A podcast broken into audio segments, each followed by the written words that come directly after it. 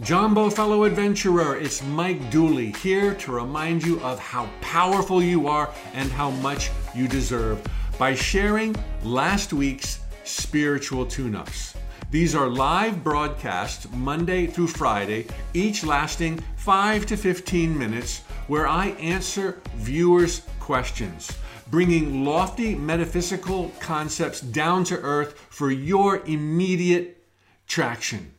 You were born to succeed. You are pushed on to greatness every single day. Your positive thoughts are at least 10,000 times more powerful than your negative thoughts. Now sit back, relax, and enjoy a week's worth of spiritual tune ups.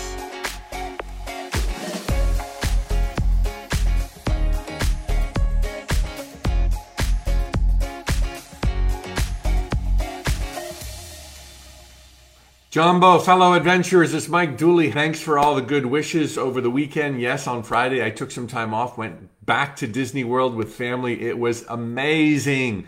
Last week, Thursday, I spoke to our ability to reach other people and beings, including loved fur babies, with our thoughts. It's up to them to choose to respond when we're communicating with other people. Our pets will always get it. Uh, and I told you that going away for four days, three nights, and leaving our 10 month old puppy alone was giving me some stress. I would report back to you on the little trick I tried. I took a little crystal with me, a quartz crystal. Uh, our puppy is named Crystal. And uh, two times a day, my daughter my wife and I held on to the crystal and we sent love to our dog and told her that all was supremely well and that she should be at peace as if we were beside, beside her. And I will tell you the truth. When I shared that, knowing of her separation anxiety, um, and then telling you I was going to report back on Monday, I literally thought this may not go so well uh, and that I would have to level with you and tell you the truth if it didn't go well.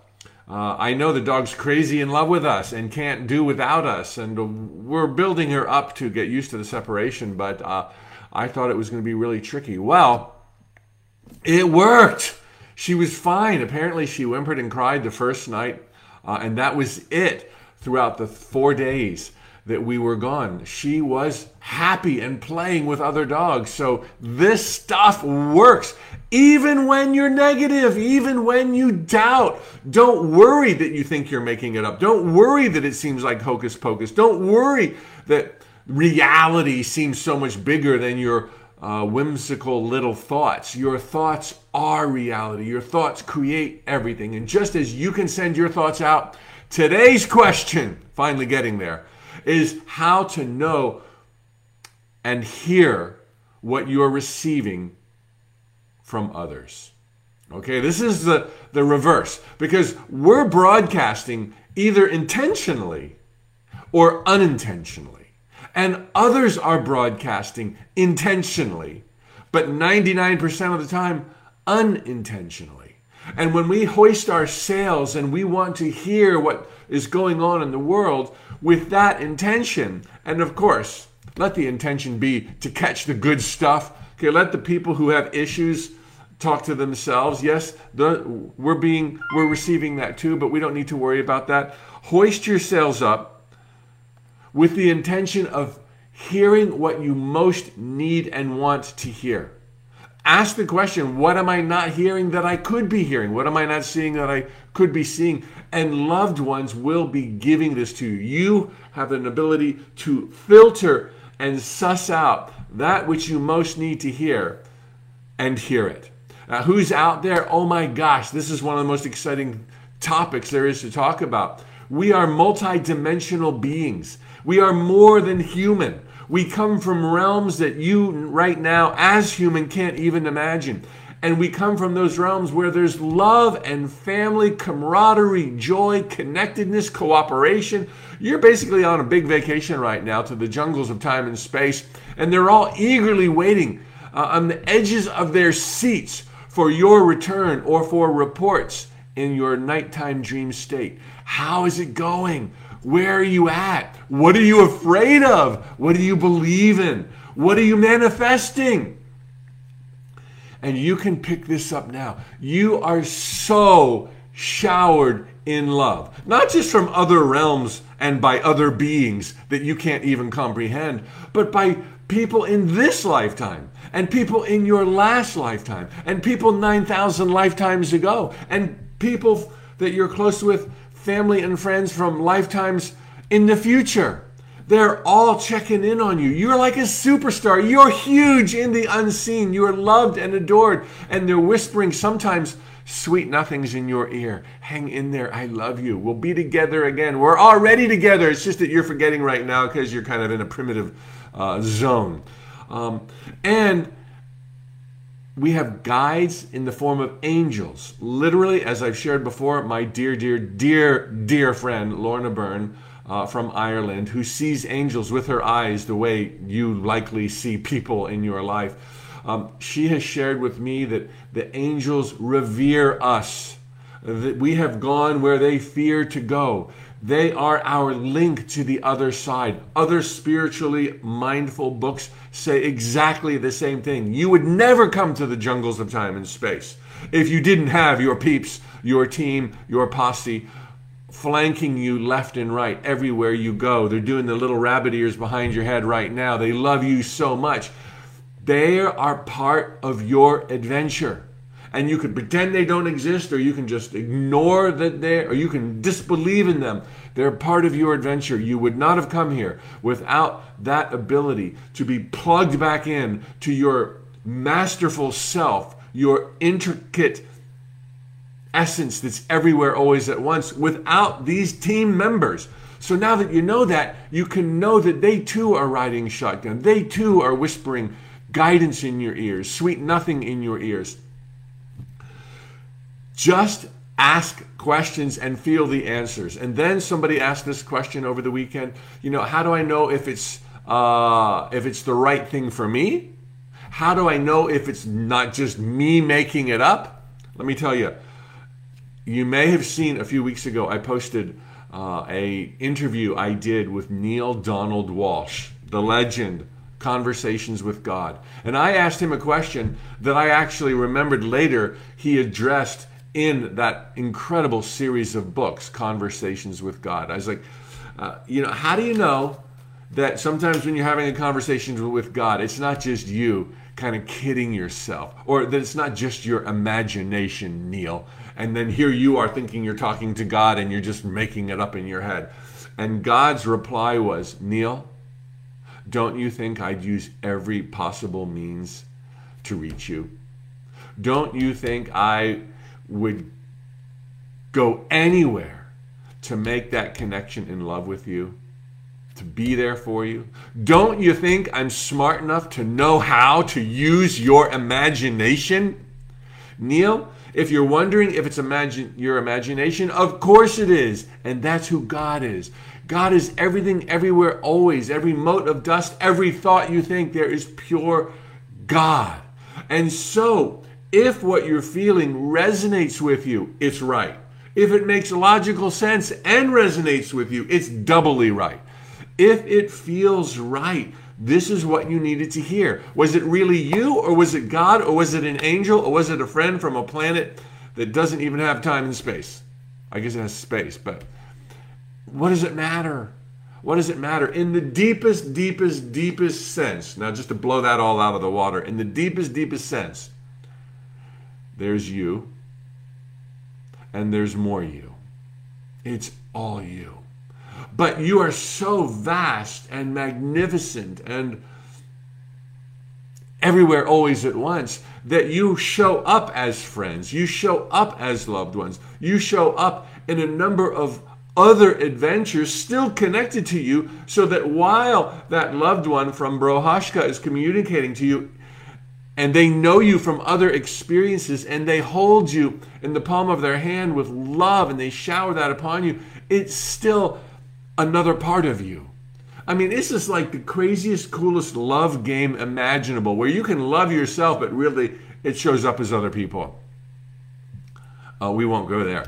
Okay, so you could not be more loved, and yes, you're being reached out to intentionally or unintentionally. Invariably, there's love behind it. And let the people who have issues, who are unhappy with your choices, you know, solve their own problems. Okay, they're going through something right now, and you can just love them back.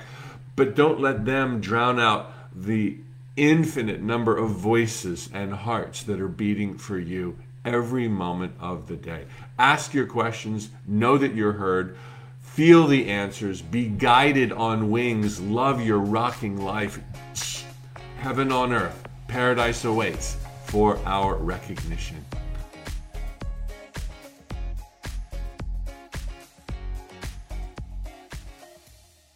Jumbo, fellow adventurers, Mike Dooley here. Time for a spiritual tune up where I answer your questions. Today, the question is how to handle regret. Like so many things in time and space, the, the perception of all or nothing, it was or it wasn't, uh, can make things like regret absolutely intolerable, uh, cut so deeply. Conversely, it can make blissful things even more blissful, but we need to see through the illusions. And to do that, I've got a couple of thoughts for you pertaining to regret. First off, please, we're all here to learn. We didn't come here to be perfect. We're going to have unintentional manifestations. We're going to say things we, we regret. We're going to do things we regret. But in the context of everything, we can chalk these up as milestones, as training wheels, as preparation for even better times. So don't put yourself under this microscope looking for perfection, and when you don't find it, be surprised or disappointed. Learn, do your best, move on. Also, and this is critical, easy to misunderstand, but it has total relevance in this conversation. Realize that anybody you may have offended, anybody you may have hurt, also came here to learn. And we learn best when we learn from one another. And in different times in our life and in and out of different incarnations, we take turns being the good guy or the bad guy or playing different roles, which does not, in any sense, excuse violations. If you've been violated, there is no excuse for it. And if you have violated someone else, there's no excuse for it. Make amends, reparations, apologize, be forthcoming, be transparent, head them off at the pass, realize what you've done. Say, the Ho'oponopono from Hawaii. You, you have to Google it if you don't know what it is. Uh, thank you. I'm sorry. I love you. Thank you. I'm sorry.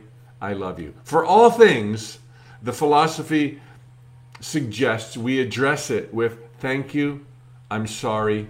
I love you three sentiments we could probably all stand saying a lot more. So we're all here to learn. We're all learning from one another. That doesn't mean it's okay if you got hurt or you hurt somebody. But you can do something about it. You can apologize. You can make reparations. You can head them off at the pass by not waiting for them to say, hey, that was nasty. You can say, hey, I, I owe you. I'm sorry about that.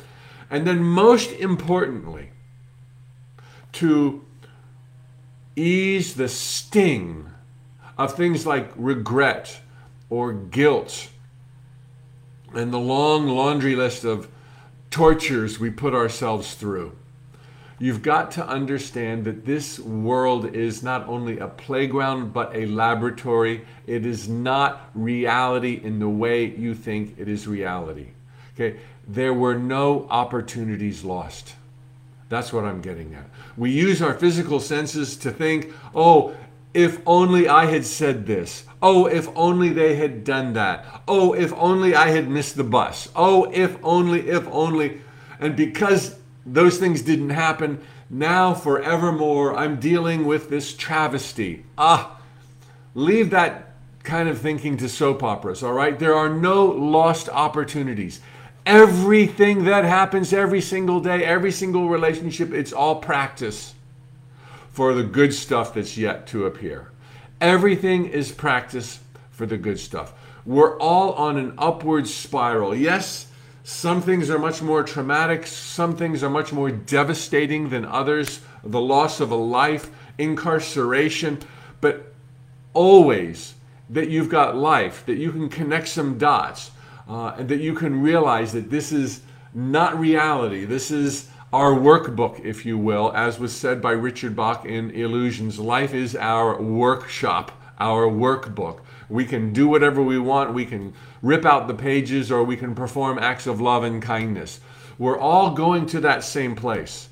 It's not reality. No opportunities lost. Everything you have ever done that you regret is building you into a better person than you could have been otherwise. It is setting you up for a sunny day. In this incarnation or in the most extreme circumstances, death, incarceration in the next lifetime. But even with incarceration, oh my gosh, there's still room for happiness, joy, rehabilitation, new thoughts, love, uh, volunteerism, service. Uh, and if you're incarcerated, well, you probably have to tell somebody incarcerated what I'm talking about. I don't know that they get um, Facebook or Instagram, but there is always hope. Nothing's been lost. Everything is preparing us for the for a higher realm, a better existence, a better place, as is so well said when somebody passes from this plane. It's all training wheels. Even life is a eternal dance for something better. Okay, so don't torture yourself. Okay, learn, move forward, move on.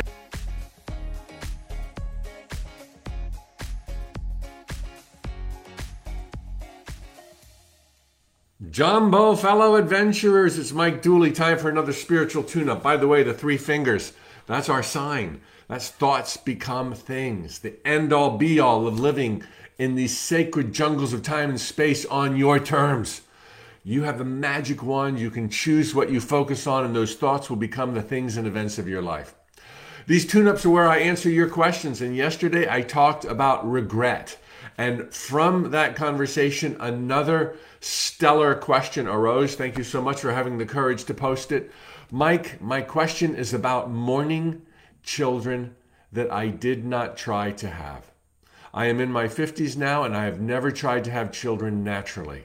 I did not want to have children without being married. And as of the moment, I'm still single, never married. I would still like to be married. And I know that there are other ways to become a mom, such as adoption and surrogacy. How do I deal with the mourning? How do I maintain hope for a relationship? My own family.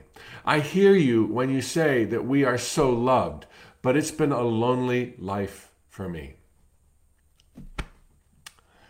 It's not done. It's not done. And that your question has shown up with the passion and the clarity I see from it.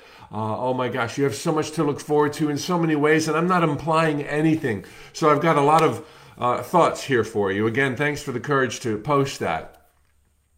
First, I couldn't help but notice some of the layers of complexity unnecessarily implied through your question, such as, uh, you know, societal rules, the desire to be married, and the desire to have kids with a partner. I'm for both of those, but marriage is a man made contraption. It is not of God, by God, pure God, except that we ordain it. And I, am in favor of it. But you might loosen the reins there because there are other ways to to move forward in love and in a union without necessarily having to be married. Not to sidetrack this great question, but the other thing is about having a partner. Again, super honorable, great idea. It's a ton of work. Um, but, you know, is that a must based on the infinite number of ways today that you could achieve being a guardian or having some form of a family in this modern time that might not necessitate that? Um, just uh, an observation there. Um, first off, the mourning, the sadness, the regret. You're in your 50s, you don't have a family, you've always stayed true to your high ideals, and that has meant a lonely path. You did the best you could with what you knew. And let me tell you, it was the best. You did the best, not just your best, and there were other options. For where you were, you played your cards so wisely. You could not have done better. And while it's easy to play the game, what if? What if I had done this? What if I had done that? You wouldn't be the amazing human being with integrity that you are right now. It was all for your greater good in this workbook called life. This is not reality. And the greatest gift you have created for yourself through the choices you have made in this lifetime that has led to your 50s and where you are alone right now is the feeling that now stirs in your soul.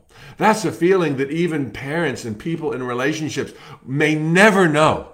But you fostered it through your wisdom and integrity again to bring you to this place of, of contrast and of understanding what it is you treasure or would like to experience next. This is so powerful. This is going to roll out the red carpet for your happily ever after. You will be so grateful for every yes and no decision of your life so far for the the, the dreamy life that now awaits you in this incarnation plus forever and ever and ever. So what will you do with this gift?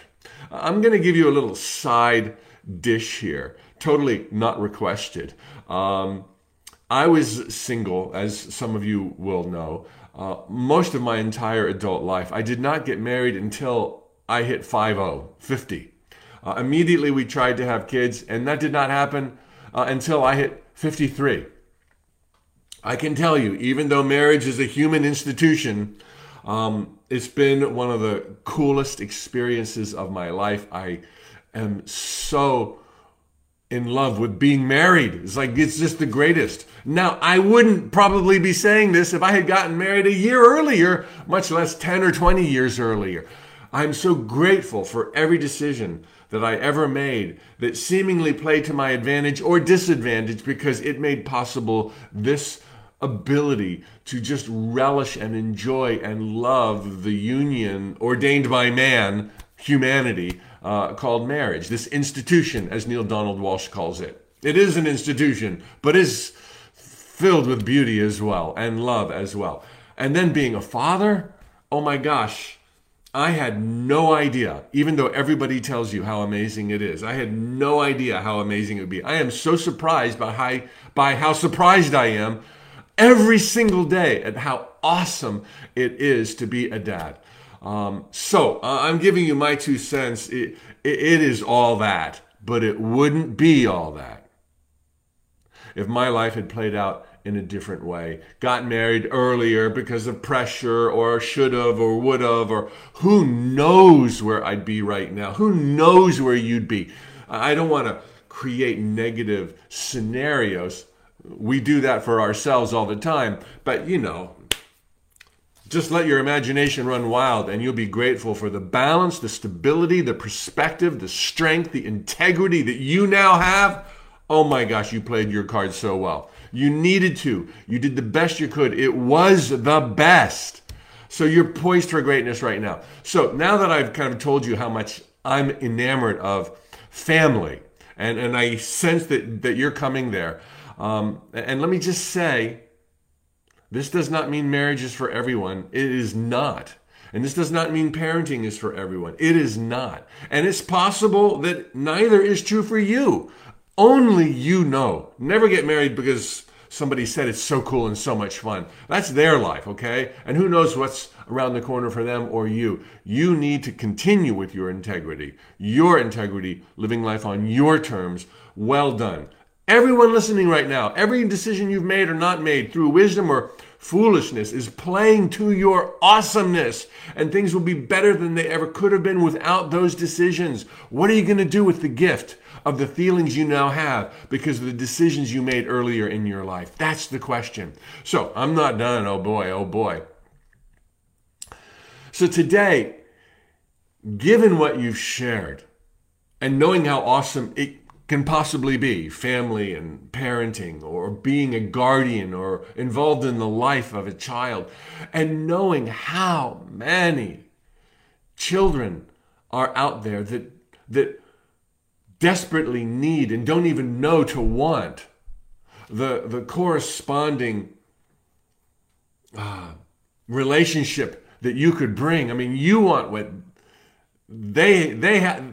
You know what I'm saying? There's a match out there. There's a match. You want it. They want it. You can't even put it to words. It's like, how can this not happen? If you are in tune with your greater needs and this is truly right for you, which I cannot know, there are kids, oh my gosh, that they would just flourish with your love and the appreciation that you've been able to cultivate through earlier life decisions. Marriage, no marriage, natural birth, you know, maybe not, maybe yes, uh, in vitro or surrogacy or adoption or fostering or be super anti or, or be an anonymous um, force for good uh, in realms where there's families volunteer, work, go to a shelter, see who needs what, be that fairy godmother. I mean, there are an infinite number of ways that you could be immersed in a child's life or many, many, many children's lives, whether or not as a mom. Maybe that's not it. And in the end, what matters is our human connection. And what matters uh, is being of service. And when you're called, as you're being called to, to not only find joy in your life, which you so deserve and have earned, but to bring joy and clarity in the lives of others, maybe a kid, um, this has to be done. There are so, so, so many ways. So get rid of the societal layers of should be married, should have a partner, should do this. I mean, there are so, so, so many different ways to make this connection that you're longing to make, to have a family, an extended family, a literal family, a metaphorical family. Be creative. Anyway, as many ways as there are for you to have uh, an important role in the life of a child to the degree that it would be uh, effectively a, a family of your own. There are so many ways. So many ways. Even if the child lived in somebody else's house, there are so countless ways. There are even more ways that you can be happy now. That's what it's about. Your question is driven as you seek to find your own space, your own place. Um, how do I maintain hope for a relationship? How do I maintain hope for a family? I hear you when you say that we are loved, but I am alone. How do I not be alone? Choose to be happy today for the amazing woman that you are with integrity and purpose and vision and care.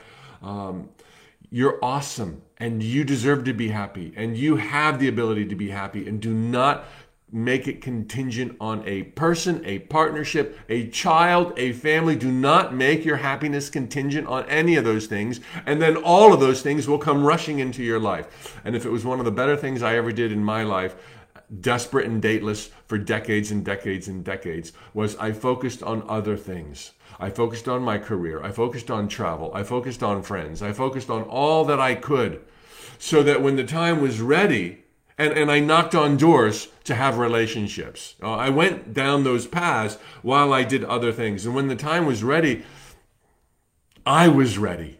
And spontaneous combustion, the best of my life began. My life really began uh, when I got married and had a daughter. And, uh, uh and all of the joy I now have awaits you. Okay, I better let it go at this. Okay, but the best is yet to come. You are poised for greatness. How are you going to unwrap that gift is the only question I have for you.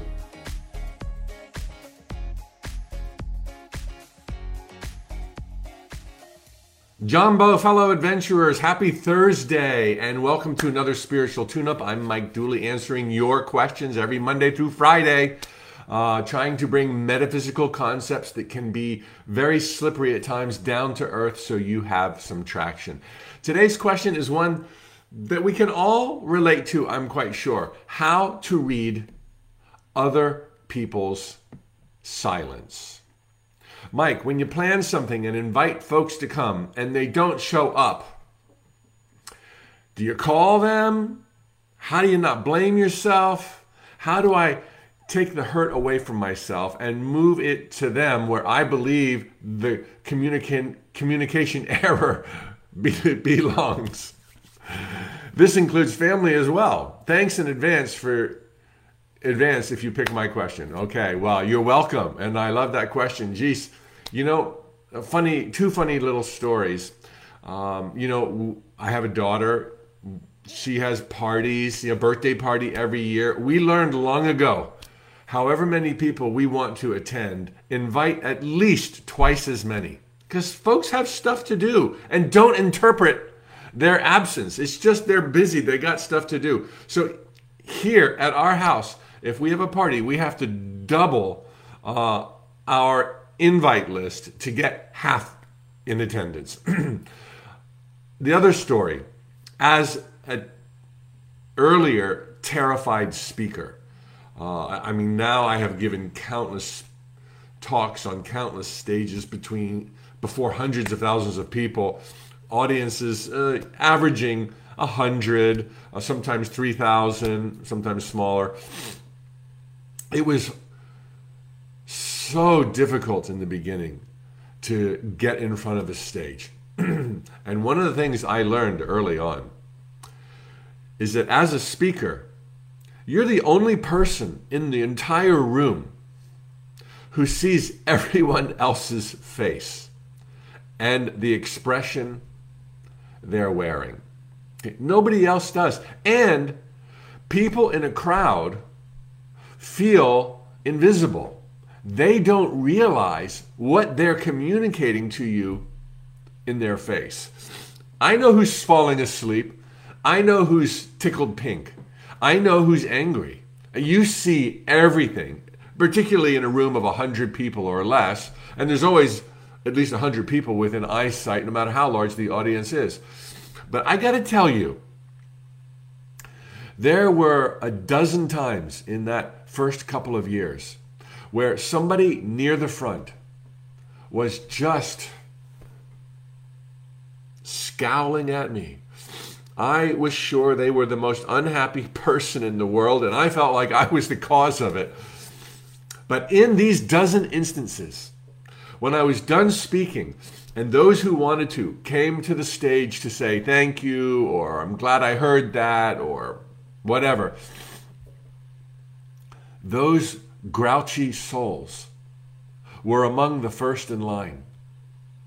And they would become animated and they would tell me how much they enjoyed the talk and they told me everything they got out of it. And it was just like, are you kidding me? I misread them that much again and again and again?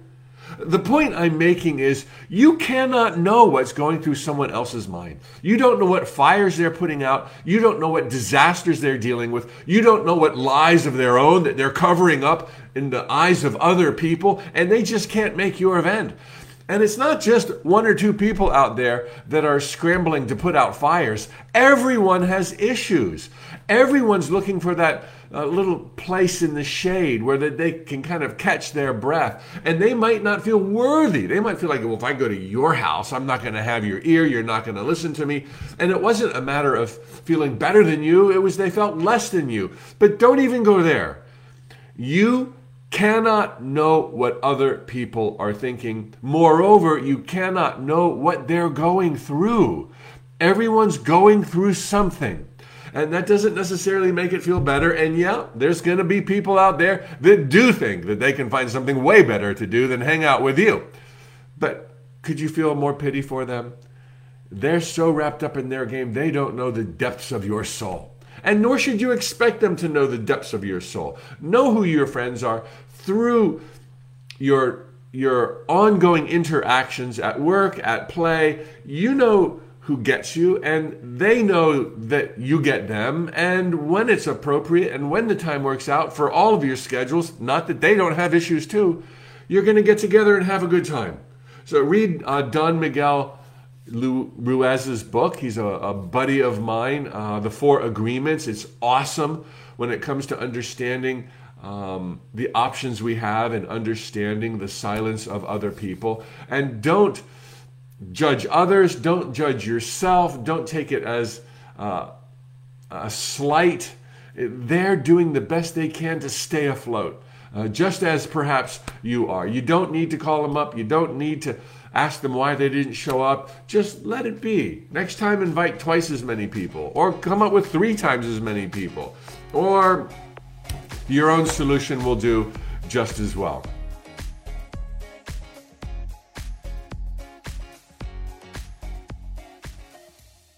Jumbo, fellow adventurers, happy Friday. Mike Dooley, time for a spiritual tune up. Today's question Why and how do we choose time and space? Why is it, Mike, that some people have opulent, multi million dollar homes, often several, and others have tar, tar paper shacks or are homeless? Well, there's a lot more to this uh, equation that meets an, meets the eye. Nobody just has million dollar homes, and nobody is just homeless. We are non-stop streaming manifestors. These are the lives we create, without exception. If you want to talk about children, uh, there's relevance, and it's a really good question. It's true. Uh, they are not streaming the poverty that they are born into, but we are ancient gladiators of love and joy who choose the stage that we will live our lives upon for the likely lessons that exist. And so there's a lot of reasons why somebody might choose a stage that begins with poverty. There might be a lot of love there, more love there than in a home in Beverly Hills, perhaps. There might be camaraderie and joy. There might be infinite possibilities for them to stand up on their own two feet, dig within themselves, and find their power which is not an incentive people born with a silver spoon in their mouth typically have.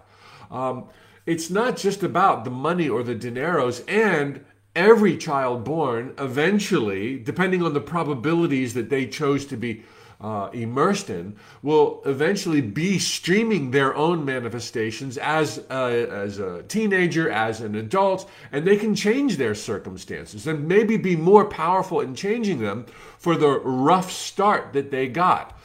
To back up though and look at this from a bigger perspective, there are a lot of realities out there, and undoubtedly, deductive reasoning, there are realities that are not in time and space that we can't even comprehend. But yet, in an infinite world, infinite universe, multi universes, there, there would obviously be these realms where creativity, cooperation, and perhaps values we're unaware of could be learned. Okay, after you spend a billion years there, you can come here and have eternity. Time is an illusion. But in time and space, why would somebody choose a lifetime in time and space? Here, instead of having spontaneous manifestations, thoughts become things, instead of being everywhere always at once, which is the nature of divine intelligence, we choose to be fleetingly immersed in lies the lies of have versus have not, here versus there, now versus later. That's illusions. Time, space, and matter uh, are not depicting reality, they're depicting manifestations in the moment. And the moment on a timeline uh, evolves in a linear sequence when you're living on that timeline, but in a bigger sense, it's not that way. Well, because we choose to live amongst these incredibly bodacious, really cool lies of time, space, and matter, suddenly we're here, but we want to go there. Our desires or our fears set us out into space um, as we walk along the illusion of uh, uh, the material earth, and lions and tigers and bears and friends and falling in love and being terrified, and the game is on. So, now that I've kind of displayed or shared a little bit of this, you know that we are manifestors, and in time and space they manifest slowly rather than spontaneously, creating all kinds of drama which doesn't exist for God in other realms. Now you have a sense of what this school offers versus other. Considering you're eternal, you come back again and again and again as many times as you want. In fact, in the deeper sense, all lifetimes 9,000, 20,000, 30,000 of your lifetimes are happening simultaneously. You're only experiencing them um, in a very refined, highly tuned way as if it was one moment before the next. So, in each of these experiences, we have different ambitions within the school of drama learning patience, as I said, cooperation, service, uh, oneness, uh, inclusion, um, our power, uh, the power of love, the power of our thoughts. And so we come back again and again and again. And it is not the lifetime necessarily uh, in Beverly Hills that would yield all of those lessons. After you've had 7,416 lives in Beverly Hills, it's going to get old. It's like, look, I don't need any more silver spoons. I don't need to be pampered. I don't have to be born with a cell phone and a BMW. I'd like to see how other people live. And, and often a question I would receive uh, in my tours, you're like, Mike, you know, what about the people in poor countries, in poor continents? You know, like, like, like they have it so bad, whereas we have it so good here. I would not be surprised at all if the people in poor continents and poor countries, during a drought even, if they knew of our lives, would pity us. We are so immersed in chasing the almighty dollar, uh, worried about what our friends think, whereas they're in a perhaps simpler life, no less meaningful, uh, they have a different view of family. They have a different view of working together. They have a different view uh, of community and love and friendships. And they would look at us in our ivory towers with jobs to go to, uh, families dispersed uh, in the late teenage years, going hither and yon for all of the opportunities. And they'd be like, what a sad pathetic existence the people in the West live. How could that possibly be fair? They don't have the animals we have. They don't live off the dirt, the earth like we do. They don't, you know, have the nature that we have. It's all relative. So we choose each incarnation based on the kind of lessons we're going to learn. And I heard yesterday so well. I hope many of you made it to the session we did with Sara Landon. Um, the Dream, The Journey, Eternity in God. Sara channeled the council. It was amazing. And the council was talking about purpose and meaning and why people come here. Uh, and uh, it was confirmed, uh, as you could expect, that you know life is this ultimate adventure. And they took it another step, which was really cool. That that compared to others in the cosmos, in other realms and other parts of this physical universe, a lifetime here is like a vacation. It's a vacation. You plan it, you get excited about it. Who's going to go? Where are you going? Where are you going? When are you going to go? Are you going to go to Pro- Stone Age? Are you going to go to Africa or Australia? Are you going to go to uh, Norway or Finland? Are you going to go in the future when everyone's doing telepathy and spontaneous manifestation, nearly spontaneous manifestation? It's all about who's going where and when and where have you been and what do you want to try new. And it's like all, it's like a candy shop. And I know you can point to pain and suffering. Who's had a vacation that every single moment of that vacation was delirium and bliss? I can remember some of my best vacations started out with some real severe bumps in the road, you know, a car accident, um, a can of oil being spilt on my garment bag when I was 25 in the Middle East. I'm like, oh, I thought my life was over. Uh, and silly things that at the time seemed awful. And yes, okay, really, truly ugly things can happen in a lifetime, but far more beautiful things happen. And there's always more reasons to be happy than not. And any low point in the ebb of a lifetime does not define that entire lifetime we have the ability to change our circumstances, to wake up in the dream of life, to live deliberately, to create consciously. We're pushed on to greatness every single day with a little practice. Uh, that's also came up last night. A little bit of practice. Practice your metaphysics. Practice your manifesting. Practice your telepathy. Act as if it's already happening. Act as if you're already wealthy. These are how you break and bend the rules in this playground, this vacation world of time and space. You just ease into and lean into your power and pretend it's there, even though you can't see it, and suddenly you find it. This is what's at hand. This is who we are. This is why we chose to come here. Because it's cool, because it's awesome, because we could. Why not? Where else are we going to go? We can come here together and we'll read Hay House books. Let's get it on.